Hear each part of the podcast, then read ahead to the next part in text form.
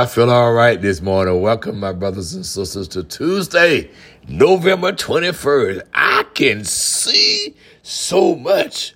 One of my favorite old numbers of the church. Oh, my soul looks back. Again, one of my themes I often press upon my heart is to see so much what the Lord is. I look back, and sometimes it ain't a way back look. Sometimes it's just 24 hours ago how the Lord brought me.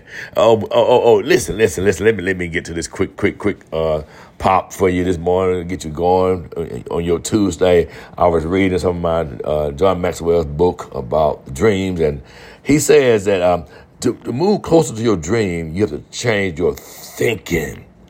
If you compare the thinking of people who give up easily versus people who tenaciously move forward and pursue their dreams, do you know what one of the main differences would be?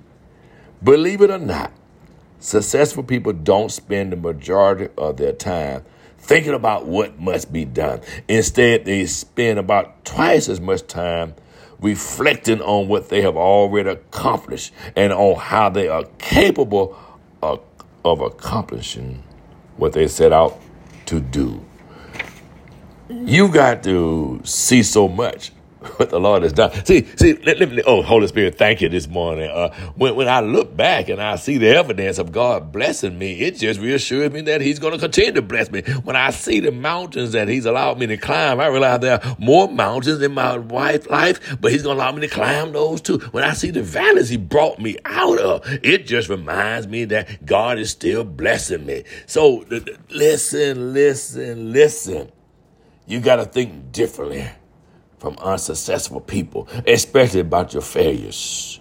See, failures are opportunities to grow. If what you thought was going to work and it didn't work, what that tells you is that there is success there because you tried that, you checked that off the list, and so you don't have to try that again. So it's not about the pitfalls. Attitude is one of the challenges. And what is nature really telling you as you go through your changes? Win the battle in your mind and allow your thinking to overflow you and say, listen, God has me. I got too much evidence from what God has done down through the years, how He's kept me. And so I can see so much. But the Lord, I'm thankful this Thanksgiving season. What about you? I can see. Be thankful. See what the Lord has done. Have a blessed one, my brothers and sisters. With the Lord. Yes, listen. So much.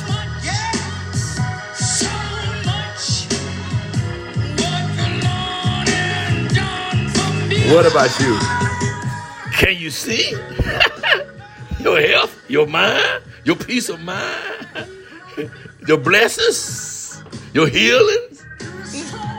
Through the storm. I gotta go. Y'all have a blessed Tuesday. Be thankful. See what the Lord has done. Oh, he brought you.